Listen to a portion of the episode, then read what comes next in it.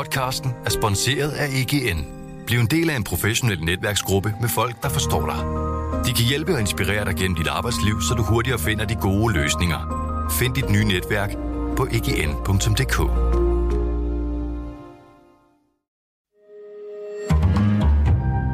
Berlingske. Fortryder du dit liv? Har du mistet din selvrespekt? Savner du mening i tilværelsen? Så er det nok fordi dit liv er fyldt med falske sandheder. Det siger filosof, erhvervsmand og forfatter Morten Albæk. I sin nye bog Falske sandheder i livet beskriver Albæk, hvordan talemåder og normer, han havde indrettet sit liv efter, havde ledt ham på vildspor. Han var nødt til at konfrontere de falske sandheder for at få et bedre liv. Det bør vi alle sammen gøre, argumenterer han for i bogen. Dagens afsnit er lidt længere, end du er vant til. For jeg vil gerne både forstå, hvad Morten Albæk prøver at sige med sin bog, det er programmets første del, og så er jeg nysgerrig på, om manden, der i en række bøger har skrevet om rammerne for det meningsfulde liv og den meningsfulde arbejdsplads, har været i stand til at skabe de rammer i de virksomheder, han som direktør og bestyrelsesformand har haft ansvar for. Det skal du hænge på hele vejen for at få med. Mit navn er Kåre Svejstrup. Morten Albæk er min gæst. Velkommen i Pilestræde.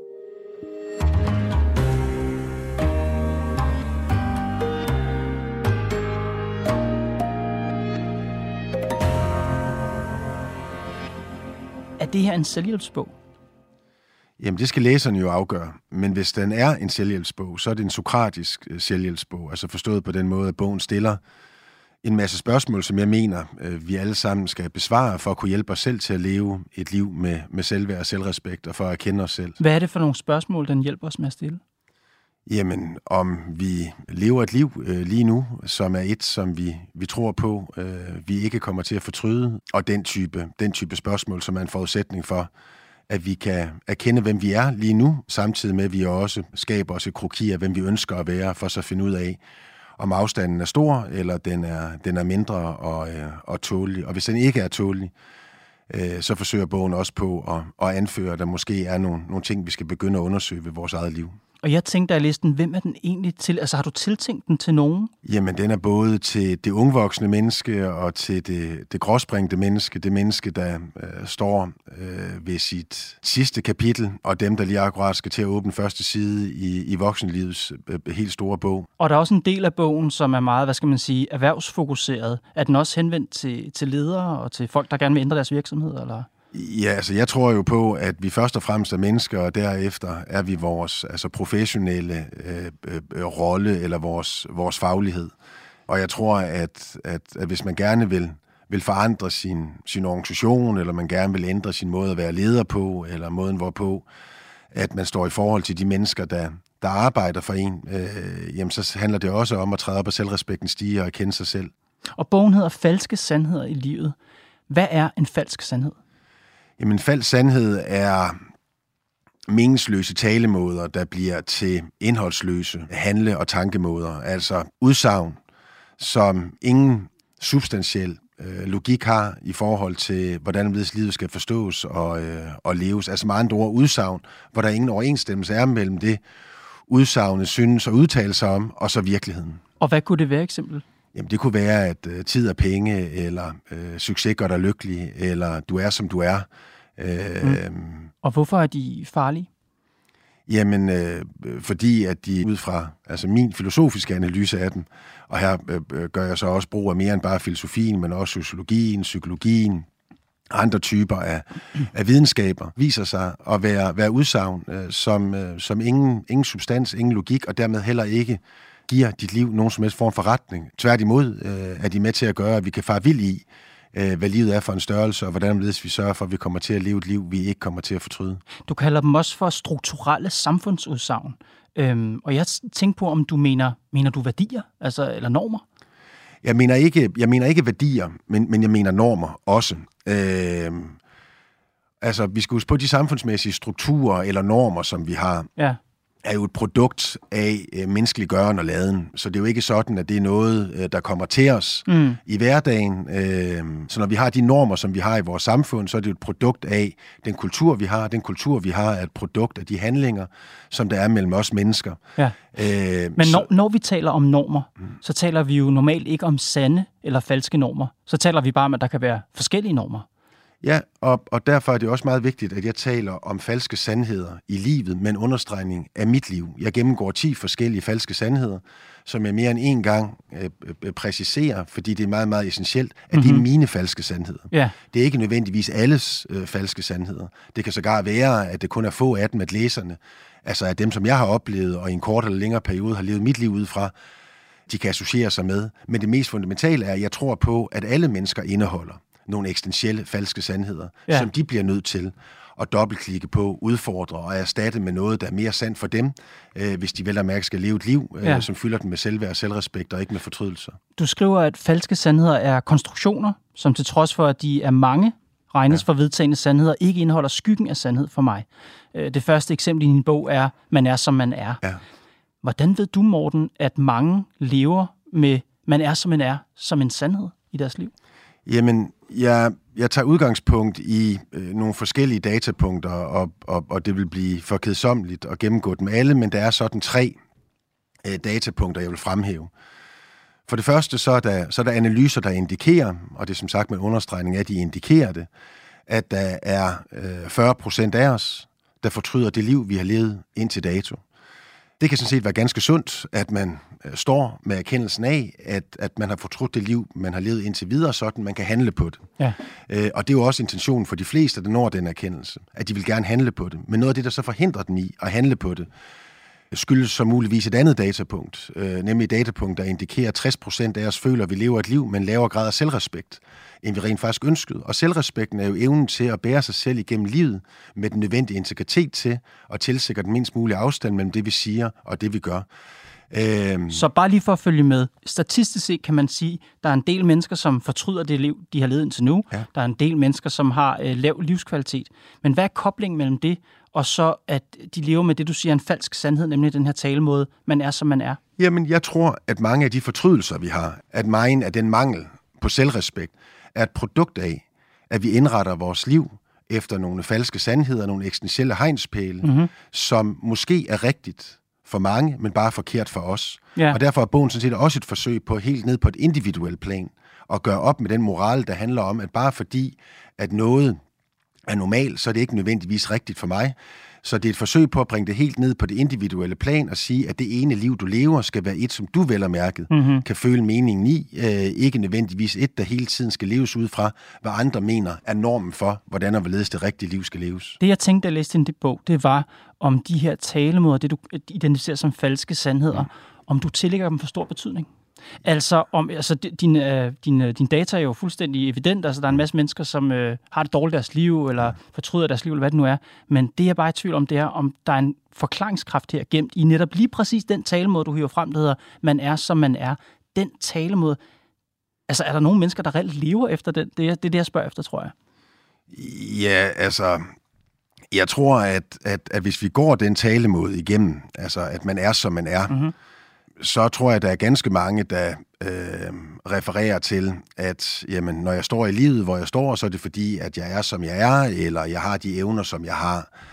Øh, men det interessante er jo, at i den talemåde ligger der også en anden skjult lille fald sandhed, nemlig at vores personlighed er plastisk og bevægelig, og, øh, og dermed øh, i stand til at udvikle sig. Det vil sige, vi er ikke bare som vi er. Hvis mm. vi gerne vil være en anden, altså med andre ord, vi gerne mm-hmm. vil være et andet menneske, der er i stand til at leve et liv med en større grad af selvrespekt og med færre fortrydelser, jamen så er vi fuldt ud i stand til det. Det er svært, det er hårdt, det kræver masser af kræfter. Mm-hmm. Hvorvidt at den falske sandhed, som jeg til tider har levet ud fra, og ja. det er en, du kan associere dig med, er jo sådan set mit projekt en lille bit smule irrelevant. Ja. Hvad der er relevant for mig er, at hvis den ikke er falsk for dig, mm-hmm. men den er sand for dig, er der så andre, sandheder, som du skulle tage at besøge, som potentielt set er falske for dig, hvis der er noget i dit liv, ja. som du fortryder. Og det er du sådan set den eneste, der kan være dommer over.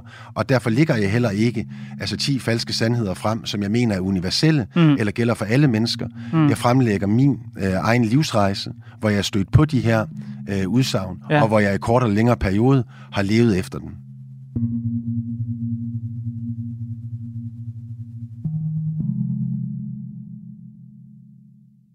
Hvordan finder man sin egne, altså fordi det er jo så ens egne falske sandheder. Ja. Hvordan finder man dem? Jamen, jeg beskriver i bogen øh, det, jeg kalder selvrespekten stige, som er et korrektiv til det, jeg vil kalde øh, uddannelses- og, og karrierestigen. Ja. Øh, og uddannelses- og karrierestigen er en, de fleste af os har betrådt siden ungdomsårene, og så ellers fortsætter med, øh, indtil at vi på et givet tidspunkt lader øh, arbejdet øh, syne hen, og vi pensionerer os selv. Og, øh, og den stige øh, er en stige, som øh, er springfyldt med øh, selvtillid, øh, fordi for hver eneste eksamen, du graduerer, for hver eneste tocifrede karakter i den rigtige ende af skalaen, mm-hmm. du får, for hver eneste forfremmelse, du får, så stimulerer du tilliden til dig selv, din evne til at udfylde din rolle, mestre din teknik og præstere som forventningerne måtte være, eller bedre end.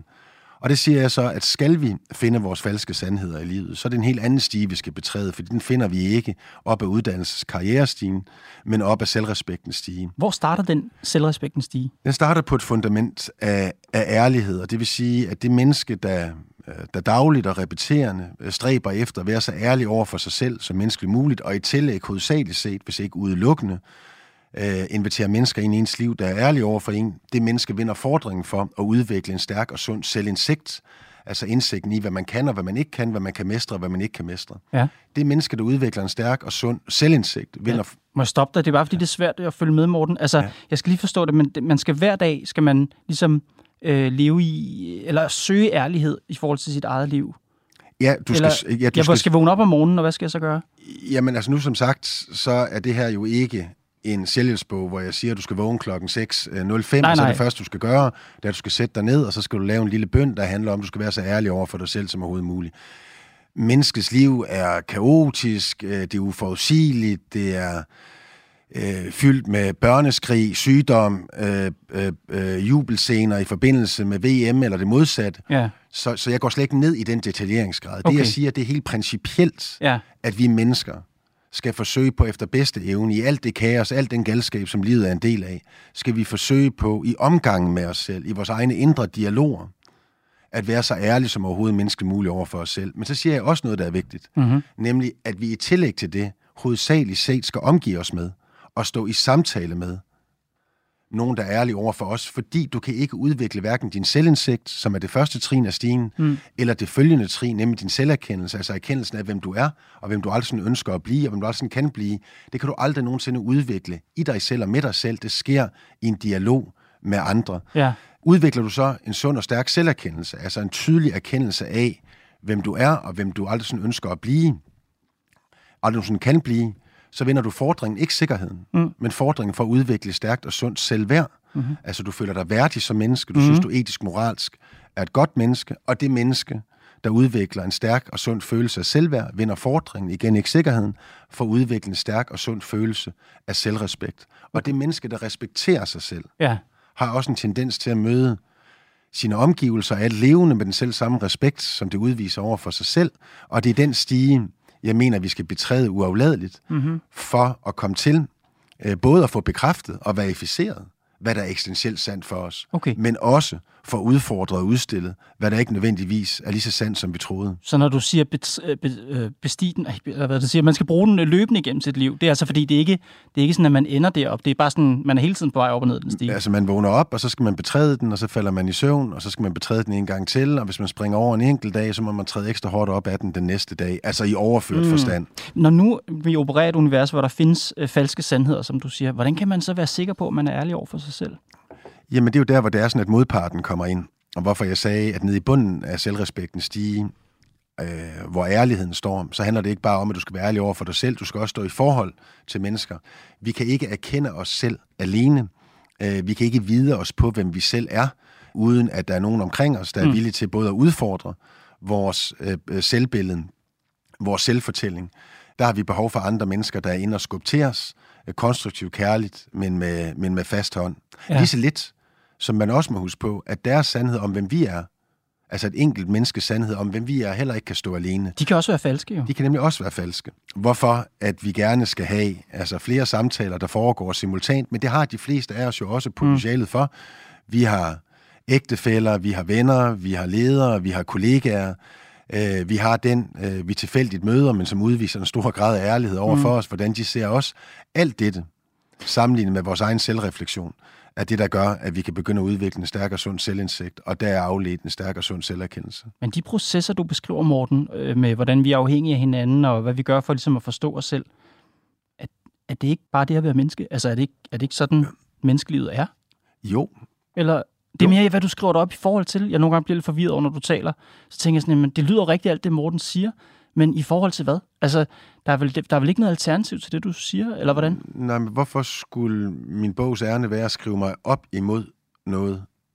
Jeg, jeg forstår faktisk ikke helt øh, øh, øh, spørgsmålet, for jeg skriver mig ikke op imod noget, jeg skriver mig ind i noget, mm. hvilket er noget helt andet. Så for det første, så skriver jeg mig ind i øh, mit eget liv, og derfor er det her også, kunne man kalde, et stykke filosofisk bekendelseslitteratur.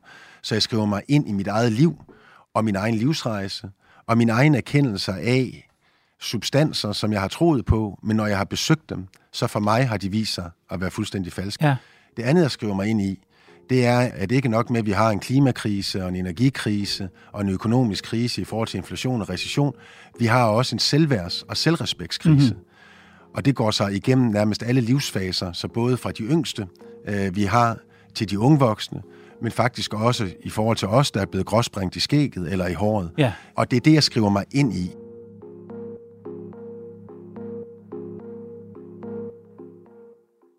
Du kalder det bekendelseslitteratur, fordi det er jo også din egen øh, erfaring af ting, som har været falske sandheder for dig. Ja, nøjagtigt. Når du har stødt på de her falske sandheder, du beskriver i bogen, mm. har du været i stand til at lægge dem fra dig?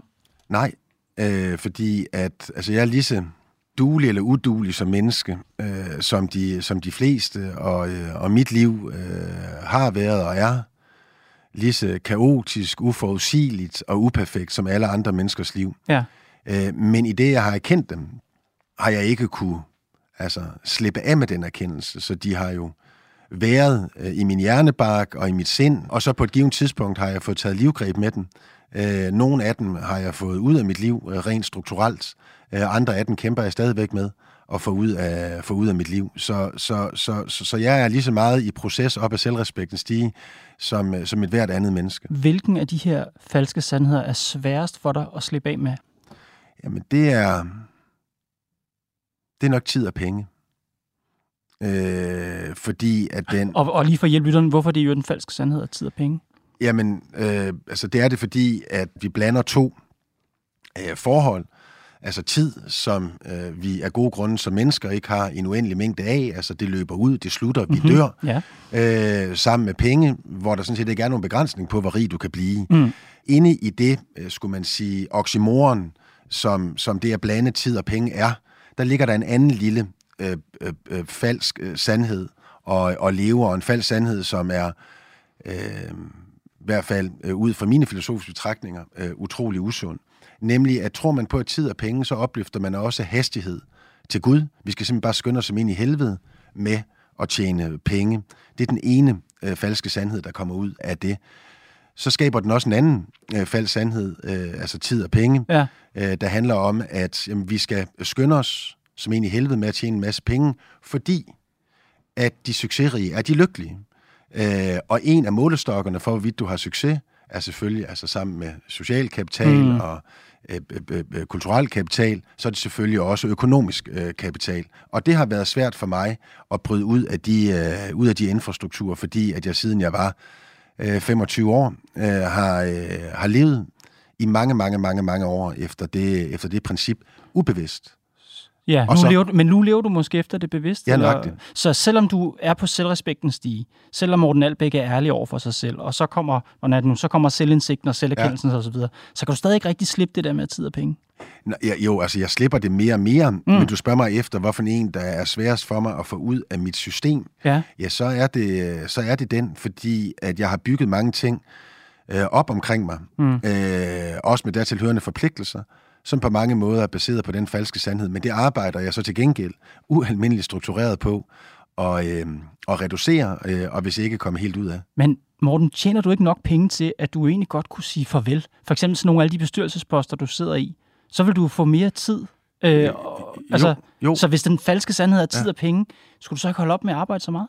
Jo, men, men, men, og nu ikke, fordi jeg synes, at det mest interessante her, det er, hvilke bestyrelser jeg træder ud af, men det gør jeg også lige nu. Jeg træder ud af bestyrelser. Når det så er sagt, så synes jeg også, at der er masser af mening, og der er masser af poesi og inspiration mm. øh, og menneskelighed i at arbejde. Jeg elsker at arbejde. Mm. Jeg er glad for mine kollegaer, jeg er glad for mine medarbejdere, jeg er glad for mm. at være flittig. Ja. Og bogen er jo heller ikke et forsøg på at sige, at den eneste saliggørende vej til det meningsfulde og værdige liv, det er ved bare at ligge på den lade side. Nej. Øh, nej, jeg tror på, at pligtetik og flid er væsentlige dyder. Vi bliver bare nødt til at reflektere over, om vi har arbejdet det mere, end vi burde, i forhold til, at der var mening med galskaben, eller vi har arbejdet tilstrækkeligt. Og jeg har nået det punkt, at når jeg kigger fremad i mit liv, øh, så vil jeg arbejde det mindre, end jeg har gjort historisk. Så kan man også tillade sig øh, måske at komme med en kritisk kommentar, men det er ikke fordi, du både har fået til gården og gaden, og jo, og derfor så beklager jeg mig heller ikke over, mm, mm. at jeg historisk set har arbejdet så meget. Jeg ved bare... At du historisk set har arbejdet for meget? Jeg, jeg, siger, nej, jeg sidder nemlig ikke her og okay. beklager, nej. at jeg har arbejdet for meget. Jeg siger bare, at blive ved med at arbejde i den mængde fremadrettet ja. for mig, giver ingen mening. Okay. Hvorfor jeg bliver nødt til at erkende, at hvad der var sandt for mig engang, er ikke sandt nu. Og det er jo din erkendelse i bogen. Det er dine falske sandheder. Ja. Lad os lige tage et andet eksempel, som du siger har præget dit liv, altså en falsk sandhed, som du er blevet erkendt om, nemlig ja. konkurrence skaber den bedste præstation. Ja. Hvornår fandt du ud af, at det var en falsk sandhed? Jamen, det, det, det er svært helt præcist at stadfæste i en, altså en specifik begivenhed. Jeg tror, det er i takt med, at jeg gør mig flere og flere øh, ledelsesmæssige erfaringer fra, fra højere og højere plateauer. Altså, mens at jeg altså, banede op af, mm-hmm. af karrierestigen, der følte jeg jo, at jeg var i konkurrence med andre om den næste forfremmelse, øh, eller sammenlægningen af afdelingerne, eller hvad det nogle gange måtte være. Det var du vel også? Altså i konkurrence med andre? Ja, det, det, det, det var jeg. Jeg må bare sige, at, at det, at jeg var så optaget af at, at, at ville konkurrere, var måske med til at gøre, at noget af det samarbejde, der var på den anden side af den forfremmelse, øh, så ikke var lige så effektivt. Øh, jeg kunne i hvert fald bare sige øh, til mig selv, at da jeg så sad der, hvor jeg gerne ville sidde, øh, så var det ikke en specielt sund kultur, der var baseret på. Så det her med at, Men... at, at udvise øh, øh, øh, menneskelighed, udvise øh, nysgerrighed og generøsitet i måden, hvorpå du skaber dine resultater, øh, var noget, der kom til mig for adskillige år siden, men relativt langt inde i mit karriereforløb. Men hvis man gerne vil op ad den stige, som du ved Gud er kommet op af, er, man, er det så ikke også en luksus, man må vente lidt med, det med medmenneskeligheden og respekten og alle de ting? Fordi det handler i langt hen ad vejen om at komme op ad den karrierestige. Jo, men jeg tror så, at der er nogle ting, der forandrer sig. Altså, jeg tror ikke, at min generation, dengang vi ankom til arbejdsmarkedet, og nu refererer jeg så specifikt til den private sektor, at øh, vi ankom med den samme mentalitet, øh, som dem, der ankommer i, øh, ankommer i dag. Øh, vi var ikke, øh, som et eksempel, overhovedet optaget af i min generation mm. en virksomhedsformål. Vi står jo nu for første gang med to ankommende generationer til arbejdsmarkedet, som øh, prioriterer den frie tid højere end kompensation. Mm. Det gjorde min generation ikke. Så den nye generation på arbejdsmarkedet har bedre styr på det med menneskeligheden? Ja, ja, ja, de prioriterer det, øh, altså det viser alle. Ja. Det viser alle analyser, også dem vi selv gennemfører. Ja, det har de, de prioriterer det menneskelige. Men dem af dem, som gerne vil være ledere, dem af dem, der gerne vil til tops, har de ikke stadig brug for konkurrencementaliteten, hvis de vil derop? Jamen, øh, de har øh, behov for at øh, være ambitiøse. De har behov for at vil være øh, dygtigere øh, end så mange andre. Men, men, men din succes består jo ikke i, at du udkonkurrerer nogen. Altså glæden ligger ikke i, at du vandt over den anden, men du fik det, du gerne altså selv vil have. Mm. Du skriver selv i bogen, jeg har selv begået den fejl, at jeg de første mange år på arbejdsmarkedet så udvalgte kolleger eller chefer som forhindring for min succes frem for en forudsætning. Nøjagtigt. Hvornår holdt du op med det? Altså med at se folk på den måde? Jamen, nu har du spurgt efter det før. Ja. Altså, jeg kan ikke stadfæste, så lad os sige for sådan ungefær en 8-10 års tid siden. Okay, så de virksomheder, du har haft, hvor du har haft ansvar, ledelsesansvar på en eller anden måde i virksomheden, tilbage fra den tid, der må jo være nogle medarbejdere, du ikke har behandlet særlig godt så, eller hvordan? Ja, det er der jo helt sikkert nogen, der har en oplevelse af. Altså, jeg har let utrolig mange mennesker, øh, så det, skulle jo være øh, helt fuldstændigt øh, vanvittigt, hvis jeg sad her og påstod, at, at, at der ikke var nogen, der syntes, at min måde at lede på, eller min måde at være på, mm-hmm. ikke var specielt hverken inspirerende eller sympatisk. Jeg har dog et indtryk af, øh, over en bred kamp, at jeg har, jeg har båret mig selv øh, nogenlunde, men den dom skal alle dem, der er blevet let af mig, øh, og alle dem, der ledes i dag, den dom skal de jo fælde, der skal jeg ikke sidde her mm. og, og gøre, mm. men, men, men jeg har en, jeg har en ok øh, overordnet mavefornemmelse af, at, at, at det har været nogenlunde. Men historisk set, er der nogen, det har haft konsekvenser for? Altså for eksempel her folk, du har set som forhindringer for din succes. Øh, du, du skriver også senere, alt for ofte far vi vild mellem det at blive bedre til noget, og så det at blive bedre end andre til noget. Mm. Ledelser spørger ofte, hvordan medarbejdergrupper performer sammenlignet med andre medarbejdergrupper. Gerne i inden for samme branche for at få et såkaldt benchmark. Guderne skal vide, at jeg selv har dyrket denne kappestrid i min egen tid på ledelsesgangen. Ja. Så der må være nogle mennesker derude, der har mærket konsekvenserne af det. Jamen, det er jeg heller ikke i tvivl om, det er. Altså, som jeg har, øh, som jeg har sagt, at, at, at min ambitiøsitet og min stræben efter opdrift øh, har der helt sikkert øh, været noget, som, som nogen har fundet både anstrengende øh, og usympatisk. Jeg har så som sagt altså en, en klar fornemmelse af, at overordnet set, så står det ikke så skidt til. Men selvfølgelig er der der nogen, der ikke synes, at det har været en drøm at have mig som leder. Det tror jeg, de fleste mennesker, der har så lang ledelseskarriere, som jeg har, vil kunne genkende. Hvordan tror du, hvis de køber din bog og læser den, hvad tror du, de tænker, hvis de læser din bog? Jamen, det må du jo spørge dem efter.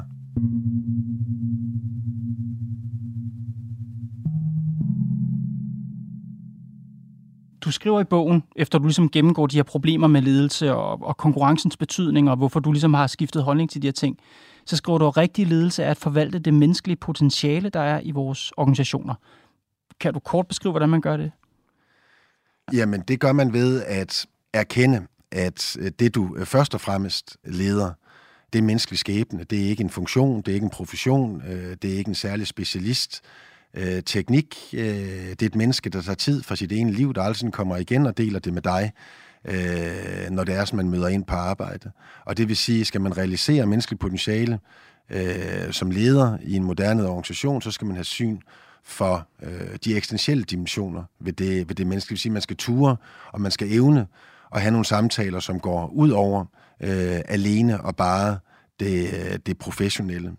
Øh, og det er ikke lige med, at medarbejderne er tvunget til Nej. at indgå i de samtaler, men lederen skal være i stand til at mestre de samtaler, hvis, øh, hvis medarbejderne ønsker at have de samtaler med lederen. Så det skal ikke øh, påføres øh, insisterende, det skal inviteres, øh, og så står det medarbejderne frit for, om de rent faktisk også ønsker at fortælle om noget af det, øh, i det store hele liv, der forhindrer dem i at yde den præstation på arbejde, som de får løn for, eller forhindrer dem i at realisere de ambitioner og drømme, de har med deres faglighed på, øh, på jobbet. Har du gjort det i de virksomheder, hvor du har haft magt og ledelsesansvar? Ja, det har jeg. Øh, altså, øh, det at nedlægge medarbejderudviklingssamtalen, som jeg synes er et absurdium, det har jeg jo erstattet med et, øh, et alternativt øh, koncept, som jeg kalder meningsfuldhedssamtalen. Mm-hmm. Og meningsfuldhedssamtalen er baseret på to spørgsmål, og det er ja-nej-spørgsmål. Det første spørgsmål er, om der er noget som helst på arbejde, der forhindrer dig i at føle den mening i livet, som du stræber efter og ønsker, ja eller nej. Øh, og det andet spørgsmål er, om noget som helst i livet forhindrer dig i at yde den præstation på arbejde, som du stræber efter øh, og får løn for, ja eller nej. Og der starter du jo med, ja. og have en samtale, der tager sit udgangspunkt i noget eksistentielt, og du skal helt sikkert og ganske roligt mm-hmm. nok komme over til at tale om alle de andre vigtige, mm-hmm. mere praktiske forhold, såsom har du ressourcer nok, er dine opgaver ordentligt prioriteret, ja. har du behov for videreuddannelse, er der godt samarbejde mellem teams og afdelinger, etc. Du var bestyrelsesformand i Ilse Jacobsens virksomhed i 2018, ja. hvor Berlingske afslørede store problemer med arbejdsmiljøet. Ja. Ansatte oplevede at blive ydmyget og overfuset. Hvordan harmonerer det med dine idéer om god ledelse og meningsfuld arbejdsliv? Jamen, det harmonerede jo så som i overhovedet ikke, og da det så kom mig øh, for, øh, for øre øh, efter Berlingskes øh, afsløringer, så bad jeg om, at den øh, daværende ledelse, øh, Ilse Jacobsen og hendes mand, altså fratrådte på omgående, øh, og da de ikke ønskede det, så fratrådte jeg som bestyrelsesformand. Mm-hmm. Men du havde været i virksomheden på det tidspunkt i halvandet års tid vi kendte du ikke til forholdene inden Berlingskes afdækning? Jeg havde ingen viden om, at det stod så, øh, så gralt til, som Berlingskes afsløringer øh, gav indsigt i, og øh, som bestyrelsesformand eller bestyrelsesmedlem, så er man jo afhængig af de informationer, der kommer fra direktionen, er nogen, der er til at, øh, til at stole på. Og øh, så nej, men, men da oplysningerne kom, der øh, var der en meget kort dialog, om det var den ene vej eller den anden vej, og det var deres virksomhed, det har jeg dyb respekt for, men så skulle jeg bare ikke være, være formand for virksomheden. Så der var ingen medarbejdere, der havde, altså råbt op, eller jo, altså, fat i dig? altså, eller? altså selvfølgelig havde der været medarbejdere, der havde gjort, altså også fra ledelsen, der havde gjort opmærksom på, at der var nogle ting, der skulle forbedres.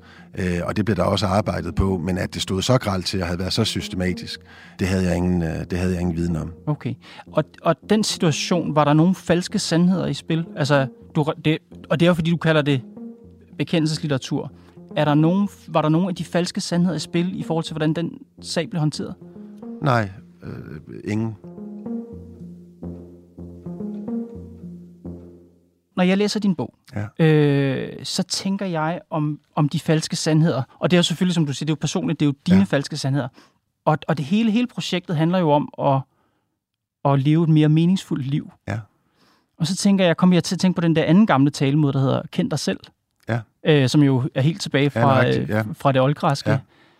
Altså, er der noget nyt, eller er det bare Kend dig selv? Nu stod kendt dig selv jo på indgangspartiet øh, til øh, øh, templet på Delphi, Ja. øh, og det skulle efter sigende være Sokrates, der havde, der havde sagt det, og, øh, og øh, jamen, kend dig selv øh, er jo selve fundamentet for at erkende dig selv, øh, at blive dig selv. Øh, og øh, nej, altså i sidste ende, så står øh, jeg, som de fleste andre filosofer, på ryggen af øh, meget, meget, meget øh, store og større tænker øh, end mig selv. Men det er at repetere nødvendigheden af at øh, erkende sig selv. Øh, at lære at værdsætte sig selv og respektere sig selv. Det tror jeg så til gengæld på er en evig gyldig livsmelodi, vi alle sammen skal lægge øret til. Øh, så nej, jeg påstår ikke, at jeg har øh, fundet nogle filosofiske visesten, mm. som øh, ikke er tænkt før. Måske, men det må læseren jo øh, dømme, har jeg sat dem sammen på en måde, så det er blevet tilgængeligt for 10.000 vis af mennesker, der ellers aldrig nogensinde ville beskæftige sig med Ja. øh, og læse den type, den type litteratur. Øh, og hvis det er tilfældet, så lever jeg ganske fint med, at øh, Sokrates er meget større end mig, øh, og at jeg står på ryggen af, jeg står på ryggen af ham. Morten Albæk, tusind tak, fordi du gjorde det her i Pilstred. Velbekomme. Det var Pilestræde for i dag. Programmet er lavet af Mads Klint, Johanne Dibjerg Holgersen, Nicoline Odgaard Sørensen og mig, Kåre Svejstrup. Vi er tilbage i morgen.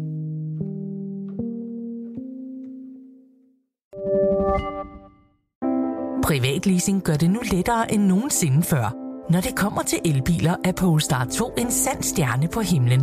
Med privatleasing af Polestar 2 får du ikke kun glæden af at køre en topmoderne elbil, men også fordelene ved lave driftsomkostninger lige fra dag 1. Du slipper for bekymringer om vedligeholdelse og service, for alt er inkluderet i den faste månedlige pris. Oplev friheden ved privatleasing af en Polestar 2. Besøg polestar.com.